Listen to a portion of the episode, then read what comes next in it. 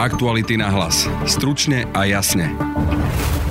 V Bratislave končí 25 policajtov, čo je takmer tretina celej pohotovostnej motorizovanej jednotky. Problémom je sekretárka ich veliteľa, ktorá ich napríklad lustrovala.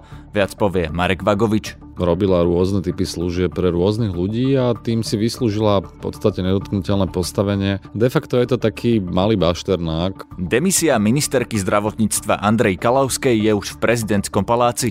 Odchádzajúca ministerka nám poskytla veľký rozhovor. Chodila som ako také dievčatko s papiermi, prehovorila som najprv všetky politické strany, potom čelných predstaviteľov Smeru krajských, potom koho. To nebola Rovčov, to bola Šovalejna. Pýtali sme sa jej aj na vyjadrenia smeráckého poslanca Vladimíra Baláža, či je slovenské zdravotníctvo naozaj na úrovni toho rakúskeho.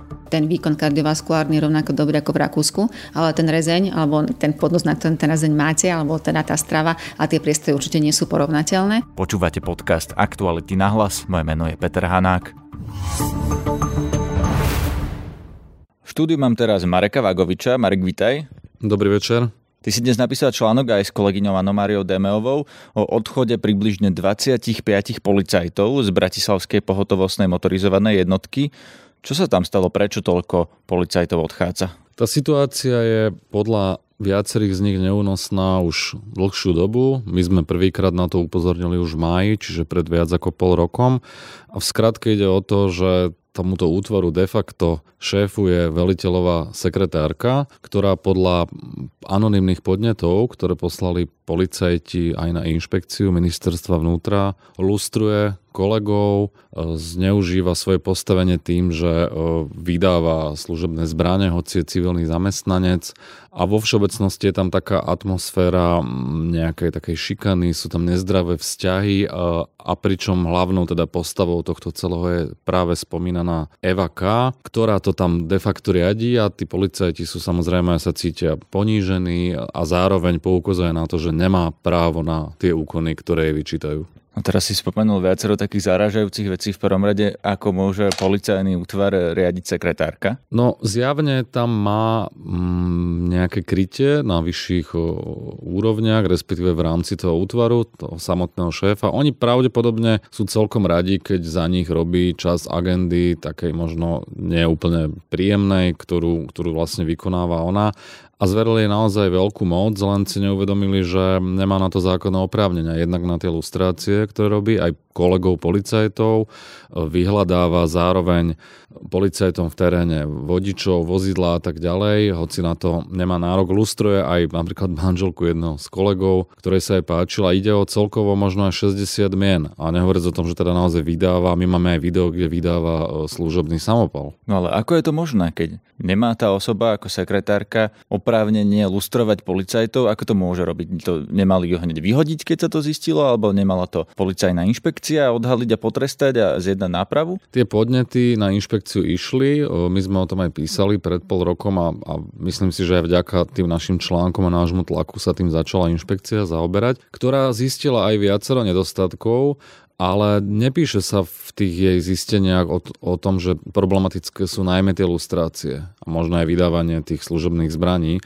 Čiže sami sme zvedaví, ako to nakoniec dopadne a že či to nebola tá kontrola skôr formálna, a očakávame, že na základe toho, čo popisujú tí policajti v tých anonymných podnetoch, že spomínaná Eva K. bude prepustená zo služobného pomeru. No zatiaľ to vyzerá tak, že to skončilo aspoň na teraz tým, že odchádza nie ona, ale 25 policajtov. No bohužiaľ, takto niekedy chodí, že keď takýto človek, ktorý má nejaké krytie, sa tam dlho drží aj po kontrolách, ktoré prebehnú, no tak časť tých kritikov prasknú jednoducho nervy a začnú si hľadať inú prácu, a naozaj to nie je normálne, keď ide tretina tímu a je tam, myslím, že medzi nimi jeden z veliteľov čiat, ktorý tam pracuje 15 rokov, a to len svedčí o tom, že tá situácia je tam neúnosná, tak ja dúfam, že sa tým nebude zaoberať len inšpekcia, ale možno aj policajný prezident, možno ministerka Saková.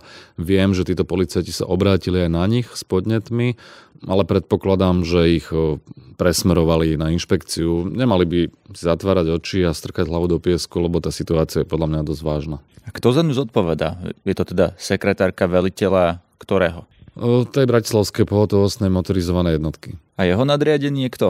No tak akože úplne najvyšším nadriadeným je samozrejme policajný prezident, ale to spadá pod kraj, pod krajské policajné riaditeľstvo, čiže tam by si mali v prvom rade urobiť poriadky. A v celej tej reťazi tých policajných šéfov nie je nikto, kto by spravil poriadok s jednou sekretárkou? No zatiaľ nie. Zjavne robila rôzne typy služieb pre rôznych ľudí a tým si vyslúžila v podstate nedotknuteľné postavenie. De facto je to taký malý Bašternák, taký náš človek, ktorý tam používa nejaké neprimerané postavenie a nikto si zatiaľ na ňo netrúfol. Je to pre mňa až nepochopiteľné, že si nevedia dať rady proste s jednou sekretárkou. To bol Marek Vagovič, šéf investigatívy Aktuality. Ďakujem. Ministerka zdravotníctva Andrea Kalavská tento týždeň oznámila svoju demisiu, lebo napriek podpore premiéra Pellegriniho cez predsedu Smeru Roberta Fica neprešla jej reforma nemocnic. V tomto podcaste vám ponúkame ukážku z veľkého rozhovoru, ktorý nám odchádzajúca ministerka poskytla. Celý rozhovor si budete môcť prečítať na webe Aktualit. Pýtala sa najmä kolegyňa Jana Čunderliková. Keď ste sa teda rozhodli podať demisiu, aj ste sa s niekým radili? Zradila som sa s veľmi veľkým množstvom ľudí, samozrejme. Bolo to pre mňa veľmi ťažké rozhodnutie. Komu ste to oznámili ako prvému? Rodičom. Ako zareagovali? Veľmi dobré rozhodnutie. Vo štvrtok ste mali stretnutie s pánom premiérom, pomerne dlhý rozhovor, ako ste to komunikovali. A tedy sa vlastne čakalo, že ako sa rozhodnete? Vy ste ešte verili, že sa niečo medzi tým zmení? Nie, to už len tak... Ja som bola rozhodnutá už, keď som išla pánovi premiérovi, a to tak možno dozrievalo. Mať silu povedať to. Odľahlo vám, keď ste sa oznámili aj verejnosti? Nie. Tie dôvody vlastne sú asi verejne známe, že prečo odchádzate. Neprešla vám reforma a ďalšie zákony. Navyše teraz ste hovorili aj o tom, že zohrali tam úlohu aj výroky pána predsedu Smeru Roberta Fica. Aký vy ste mali vzťah s pánom Ficom do leta, do toho stretnutia? My sme sa skoro vôbec nestretávali, tam vôbec. Ani ste sa nejakým spôsobom nekontaktovali s pánom predsedom Ficom? Nie, minimálne nie. Po stretnutí s ním ste vtedy povedali, že to bolo teda konštruktívne, ale to, čo nasledovalo potom, už veľmi konštruktívne nebolo. Tam už pán Fico hovoril o tom, že ste mu teda opluli ruku, že nemáte patent na rozum. K žiadnemu ministrovi sa doteraz takto nevyjadroval, že čím ste si to v úvodzovkách vyslúžili vy? Ja neviem, to sa musíte jeho spýtať, ale bolo to tak, ja nechcem by to pôsobila, že som niekoho nejak zradila alebo oklamala. Áno, tam padla dohoda, že to bude ústavný zákon, ale ja som to párkrát hovorila, keď som prišla sem, mojim ľuďom, všetci dovolenky zrušili a my sme tu pracovali na tom ústavnom zákonu. My sme sa radili aj s právnikmi, nielen z ministerstva, ale teda aj s ústavnými právnikmi, ako to čo najlepšie napísať. My sme to napísali, dali sme to do medzirezortného prípravného konania, avšak ten zákon, ten kvázi ústavný zákon, alebo teda ústavnou formou to bolo úplne rozbité. Tam bolo niekoľko pripomienok, ktoré sme nevedeli vyhodnotiť. A viete, keď chcete mať zákon, ktorý dáte ako ústavný, tak potrebujete ústavnú väčšinu. Ale my sme už vtedy strácali podporu, aj keby to bol ústavný zákon, aj odbornej verejnosti. Strácali sme podporu už aj teda opozície, ktorá deklarovala, že dáme ako obyčajný to podpory, či tým pádom aj tak by to neprišlo. Čiže to bolo také, viete, nerealizovateľné. Čím si vysvetľujete, že sa na vašu adresu takto vyjadroval trojnásobný bývalý premiér? Neviem si to vysvetliť. Možno tým, že som nevykonala to, čo chcel, ale bolo to nevykonateľné. Ale to sa jeho musíte spýtať, prečo takto vyjadruje. Ja, samozrejme, to veľmi vadilo, tieto vyjadrenia, ale neviem. Pani ministerka, ako by ste jednoduchému človeku vysvetlili, že máte na svojej, teraz bavíme sa o reforme nemocnic, že máte na svojej strane nemocnice, poisťovne, máte na svojej strane odborníkov, dokonca premiéra, ktorý je lídrom kandidátky pre budúcoročné voľby, je lídrom teda v strane, ktorá má najviac poslancov v parlamente a napriek tomu tá reforma neprejde. No, je to ťažké jednoduchému človeku povedať a možno aj vďaka tomu, že je niečo asi nevypovedané, tak potom aj sú moje rozhodnutie také, aké sú, že ja odchádzam. Pretože ja stále by som sa k tomu vracala, som opakovane to hovorila, že od čia zajaca tu nebol minister, ktorý dokážal spojiť celý sektor, dokonca k svojmu návrhu zákona dokázal prilákať, alebo teda, aby s ním súhlasila aj opozícia. A tento zákon nie je prijatý. To je veľmi podľa mňa neštandardná situácia, ale videli sme, že v rámci tohoto môjho pôsobenia, v rámci ratifikácie tých neštandardných situácií bolo veľmi, veľmi veľa. Môžem to asi jednoduchému človeku vysvetliť tak, že tú odbornosť, argumenty boli zmietnuté zo stola politikáčením. a skutočne my sme boli pripravení argumentovať. Ja som párkrát, keď to príde pri prvým čítaní, ja som pripravená, mali sme pripravené pozmeňovacie návrhy, aby ten zákon bol dobrý a skutočne mohol byť veľmi dobrý, mohol byť veľmi prospešný a potom niekto sa rozhodne, teda, že ten zákon nepôjde, pretože je pred voľbami. Vy sa nehneváte na Roberta Fica? Každý si zodpovedáme za svoje skutky a za následky svojich skutkov. Prečo by som sa na niekoho mala hnevať? Čo je toto nevypovedané, ktoré použili ste pred chvíľkou také slovíčko, že zostalo tam niečo nevypovedané, čo to je? No, že to, že prečo niekto uprednostní politiku pred odbornosťou. Keby sme mi takéto niečo nepotrebovali, tak do toho nejdem ani ja, ani nikto. Ale potom na druhej strane mňa sa ako ministra budete pýtať, prečo máme veľa zbytočných úmrtí, prečo čakáte so svojím dieťatom lekárovi a prečo máme málo sestier a prečo zlá nemocnice hospodária. No ale ja vám musím dať odpovede. A mnohé z týchto odpovedí boli aj v stratifikácii. A keď ja vám neviem dávať, alebo keď ja nemám nástroje, ako vám dávať odpovede alebo ľuďom na otázky, ktoré sa ich týkajú, tak je potom ťažko byť ministrom. Ale na ministerstve ste vlastne boli 4 roky. Čiže prečo tá reforma prišla až v tom poslednom roku? To je najčastejšia výhrada smerákov, že taká zásadná reforma by sa mala pripraviť a presadiť oveľa skôr. Prečo sa to nestalo? No, ja som na ministerstve bola 4 roky. 2 roky ako štátna tajomnička, to teda samozrejme štátna tajomnička nemôže prísť s reformou nejako, tu si musí osvojiť minister, ktorý vedie rezort. A keď som bola ako ministerka, o 3 mesiace 23. alebo 22. marca som sa stala ministerkou, o 3 mesiace na to sme dali prvú tlačovú konferenciu s pánom premiérom, že budeme teda reformovať, alebo teda budeme meniť ústavnú zdravotnú starostlivosť a všetko, čo s tým súvisí. A pracovali sme na tom koncepte tak veľa, ako sme mohli a ja dookola odpovedám na túto otázku, no keď ja mám mandát a maximálne 2 roky, keď je do normálneho termínu volieb, tak ja som to robila tak skoro, alebo dala som ten materiál tak skoro, ako to bolo možné. Ja za to nemôžem, že ja som nebola 4 roky reálne ministrom zdravotníctva na jednej strane a boli tu ministri, ktorí prišli na začiatku volebného obdobia a neprišli s tou reformou. Keby to bol ústavný zákon, už nie je skoro pred voľbami? Použijem zase takú kulárnu informáciu. Hovorilo sa o tom, že údajne vás chcú zbrzdiť, aby ste nešli na kandidátku inej politickej strany, že preto sa to odkladalo. Je to pravda? Ja neviem, či je to pravda. To sa musíte ispýtať, lebo toto nebolo moje jednanie. No, či to bola pravda, to sa musíte ispýtať, či toto bol cieľ odkladania alebo presúvania a hlasovania o reformy. Áno, dá sa to aj takto vysvetliť. Áno, ale ja vám to neviem, či to je pravda. Chceli ste ísť niekomu na kandidátku? Rokovali ste s pánom Druckerom hlbšie? Nechcela som ísť niekomu na kandidátku. Čiže ak toto bol zámer, že aby teda sa hlasovalo až po uzavretí kandidátskych listín, áno, môže to niekomu toto evokovať, veď nie sme naivní, ale môže to niekomu evokovať. Ale úprimne, ja som nikomu nechcela ísť na kandidátsku listinu. Dostala som od viacerých ponúk. Od koho ste ešte dostali ponuku? Ja nechcem byť členom žiadnej politickej strany. Ale ja sa pýtam, od koho ste dostali tú ponuku? Nebudem ich viacere hovoriť, ale teda tým, že nechcem byť členom politickej strany, tak... Ale ja sa ešte vrátim k pánovi Druckerovi. On vás už raz presvedčil, aby ste vstúpili do tej politiky, lebo teda je štátna tajomnička, nejaká politická funkcia. A vy ste nedávno povedali, že vy ste to neulutovali. Tak pýtam sa preto cieľene na pána Druckera. Teraz ma nepresvedčil vstupom do politickej strany. Lebo ja som nikdy nemala ambíciu byť členom politickej strany. Presvedčil ma, aby som išla na ministerstvo ako štátna tajomnička, pretože keď ste v nejakej exekutíve, tedy môžete meniť veci. Takže preto som sem prišla, aby som niečo zmenila. Ale myslím si, že zásah, že byť členom nejakej politickej strany, to je už taký zásah viac do osoby alebo do osobnosti človeka. Podľa mňa.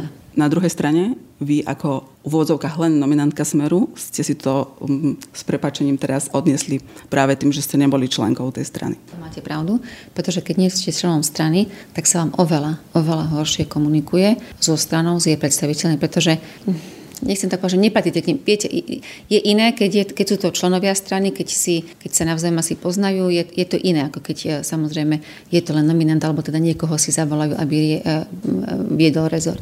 Ale na jednej strane idete vlastne zachraňovať nemocnice a zdravotníctvo, ale na druhé pre svoj osobný komfort ste nechceli vstúpiť do žiadnej strany? Či by vám to nepomohlo v niečom to reálne presadiť potom? Pre svoj osobný komfort nestúpiť do strany, to ja sa zase myslím, že keď niekto ma chce nominovať, alebo chce, aby som robila, alebo viedla rezort, ktorý patrí určitej strane a áno, by bolo jednoduchšie presadzovať tieto reformy alebo niečo, keď som členom strany, ale zase vy dokážete mať zase určité takú výhrady alebo osobnostné, pretože určité veci určite neurobíte. A ja nemyslím, že či Ja neviem, či keby som bola členom strany, že sa mi to podarí presadiť, teda to zase tiež nie som si istá. Či to môže byť o jasných pravidlách, že keď napríklad vás niekto volá, poviete, toto chcem urobiť a dá sa to dohodnúť aj takto, nie bez toho, že nevstúpiť alebo vstúpiť do strany. A toto ste si nedohodli predtým, než ste sa stali ministerkou? Toto sme si nedohodali, reformu nemoci sme nedohodovali, nie. Nemáte dojem, že je to taký príznak toho, že v Smere reálne vládne Robert Fico a nie Peter Pellegrini, že ten, kto rozhoduje, je jednoducho Fico? Nie som členkou strany Smer, to sa musíte spýtať poslancov strany Smer, kto tam rozhoduje. Tak ale z vašej skúsenosti, čo vidíte ako členka vlády? No, ako členka vlády vidím to, že pán premiér bol za tú reformu, ale poslanci ju odmietli. Ale bolo to deklarované, že ju odmietnú, lebo reálne to mne je najviac zľúto, že sa reálne nevyjadril nikto. Toto aj si myslím, že je veľmi neférové voči mňa, voči ľuďom, aj občanom tohoto štátu, voči tým, ktorí to robili, že sa o tom nehlasoval. Lebo jasne by sme vedeli, lebo každý môžete mať krásne reči, ale kde je ten skutok, hej?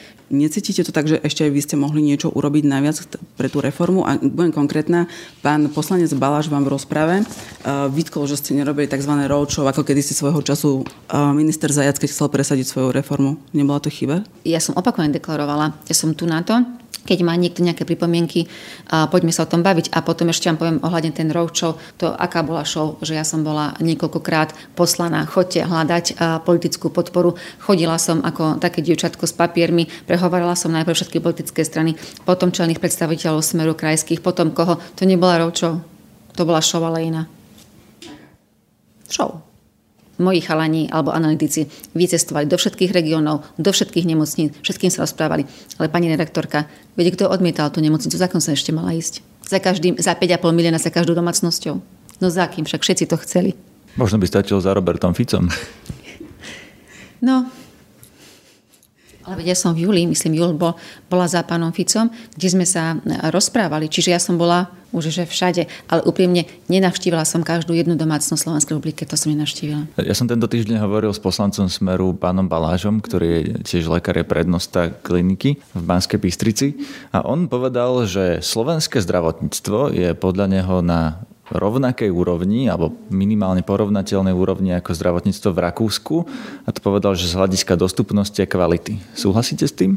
Stále hovorím, že slovenské zdravotníctvo je veľmi kvalitné, ale v rámci udržateľnosti zdrojov, či už finančných alebo personálnych, je potrebná zmena. A teda je alebo nie na porovnateľnej úrovni ako Rakúsko? A naši lekári určite poskytujú porovnateľnú zdravotnú starostlivosť aj dosť. Áno. Len tie priestory, v ktorých sa nachádza, alebo v ktorých sa to poskytuje, nevždy sú vyhovujúce. Takže to je podľa mňa veľký problém. Sú to len priestory, alebo sú to aj služby? Lebo my, keď sme zverejnili to vyjadrenie pána poslanca Baláža, tak ľudia nahnevaní písali, že či on nikdy nebol v Rakúsku, a posielali fotky napríklad svojho jedla nemocničného, že... Hovoril ste, že priestor. Ja sa pýtam, že či tie služby sú tiež na rovnaké úrovni. Ja som to akože brala ako celý balík, lebo sa asi musíme oddelovať, že či máte dobrý rezeň a peknú miestnosť, alebo či ten výkon kardiovaskulárny je taký istý ako v Rakúsku kvalitatívne. Keď si dovolím potvrdiť, že ten výkon kardiovaskulárny je rovnako dobrý ako v Rakúsku, ale ten rezeň, alebo ten podnos, na ktorom ten rezeň máte, alebo teda tá strava a tie priestory určite nie sú porovnateľné. A možno aj tá taká, to medzi tým tá kultúra úplne nie je taká porovnateľná ako v Rakúsku. A čo by sa muselo stať, aby tá kultúra u nás v zdravotníctve bola porovnateľná ako v Rakúsku? Možno každý z nás by mal začať sám od seba. Možno aj trošku treba si uvedomiť, že financie, ktoré idú do Rakúska, do zdravotníctva, sú úplne iné ako do slovenského zdravotníctva. Takže tam je diametrálne veľký rozdiel, koľko financií sa dáva do rakúskeho zdravotníctva, do koľko do slovenského, a potom asi aj to odmeňovanie platov lekárov a sestier je iné, a potom s iným komfortom a teda v inej pohode vykonávajú tí zdravotnícki pracovníci svoje povolanie. Sú v pekných priestoroch, sú v adekvátnych priestoroch títo lekári, takže možno aj to k tomu prispieva.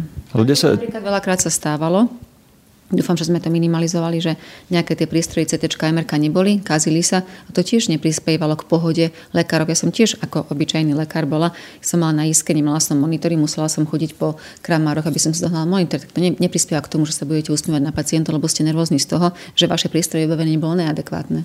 Ľudia sa často sťažujú na to, že sa nemôžu dostať k lekárovi, že stoja v rade skoro ráno pred poliklinikou, aby sa vôbec dostali na vyšetrenie. Aj tak im povedia, že musíte ísť k niekomu inému, ten má čas najbližšie o 3 mesiace, alebo na vyšetrenia typu MR-ko sa prihlasuje 3 mesiace vopred. To si myslíte, že je dostupná zdravotná starostlivosť porovnateľne s Rakúskom? No tak choďte do Rakúska alebo do Anglicka alebo do niektorých krajín, či máte hneď na druhý deň termín u lekára. V mnohých krajinách sa čaká aj na termín u všeobecného lekára. To zase si povedzme, že v rámci dostupnosti všetky európske krajiny de facto majú problém so zdravotníckym personálom a sú aj krajiny vyspelejšie ako u nás, kde sa čaká na termín u lekára. To asi je nie že štandard, ale to je realita. Nehovorím, že s tým netreba nič robiť, treba to robiť. My kreujeme novú verejnú minimálnu sieť, kde sme toto chceli tiež zadefinovať, ale vy tých lekárov, keď ich nemáte, nenakreslíte.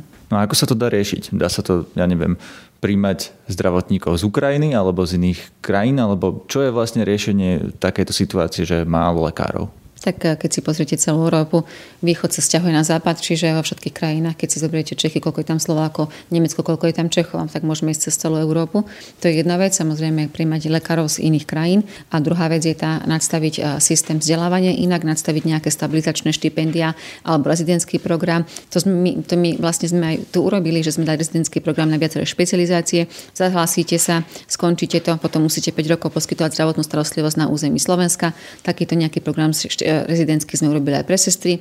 Potom sme dali stabilizačné štipendia, že sestra, ktorá študuje ošetrovateľstvo, poberá nejaké štipendium stabilizačné a potom teda musí zostať pracovať na Slovensku, poskytovať zdravotnú starostlivosť na Slovensku. Čiže sú nejaké nástroje, aby teda sme udržali týchto ľudí tu na Slovensku. No, napriek tým nástrojom sa to ešte nestalo. Ten problém trvá dlhé roky. Nástroje, pán redaktor, sme zaviedli pred rokom a pred 2 rokmi, čiže efektívny nástroj nemôžete vidieť za 2 roky. To znamená, že vy tvrdíte, že to bude lepšie, napríklad o rok, o 2, o 3, o 5? No keď si zoberiete, že rezidentské štúdium, špecializačné štúdium trvá 3 až 5 rokov, tak efekt môžete očakávať o 3 až 5 rokov. Keď si pozrieme, že sestra, ktorá poberá stabilizačné štipendium, a to štúdium je 3-ročné, tak asi efekt môžete vidieť o 3 roky. Že možno sa podcenili niektoré veci, ktoré nám teraz padajú na hlavu. Čiže áno, začali sme nadstavovať nejaký systém, aby o pár rokov, 2-3 roky sa tá situácia zlepšila. Ale nás nezlepší hneď. Pani ministerka, a čo čaká zdravotníctvo, ak sa neudeje zásadná zmena? V akom zmysle zásadná zmena? Ktorá? Vy ste hovorili o tom, že zdravotníctvo potrebuje, že zdravotníctvo je neudržateľné. A ak sa bavíme o tom, že reforma mala byť napríklad tou zásadnou zmenou, alebo jednou zo zásadných, tak vy ste to teda nepresadili a keď sa to neudeje ani v budúcnosti, tak čo nás čaká? Zhoršenie ešte toho, čo ste vy hovorili. No čaká nás to, že v rámci demografie nám populácia starne, nové lieky sú veľmi drahé, nové prístroje sú veľmi drahé, ľudí bude viac chorých, menej mladých sa nám rodí, menej detí sa nám rodí, či tam sa nám roztvárajú nožnice a bude to, že sa budú asi podľa mňa zatvárať nemocnice alebo oddelenia, ale nekoordinovane. A že sa zhorší dostupnosť a kvalita zdravotnej starostlivosti. Vy ste tuším hovorili, že v roku 2025 budeme mať vážny nedostatok zdravotníckého... Znamená, že bude veľmi vážny nedostatok alebo problém so zdravotníckym personálom, čo sa týka sestier aj lekárov. Veríte vy tomu, že budúca vláda pristúpi k zásadným zmenám v tom zdravotníctve? Ja si myslím, že aj týmto, že čo sa stalo z tejto certifikácie, aká téma, tak budúci minister zdravotníctva bude sa musieť tejto téme vyjadriť. Oveľa dlhšiu verziu tohto rozhovoru si budete môcť prečítať na webe Aktualit. Počúvajte nás opäť v pondelok. Pekný víkend želá Peter Hanák. Aktuality na hlas. Stručne a jasne.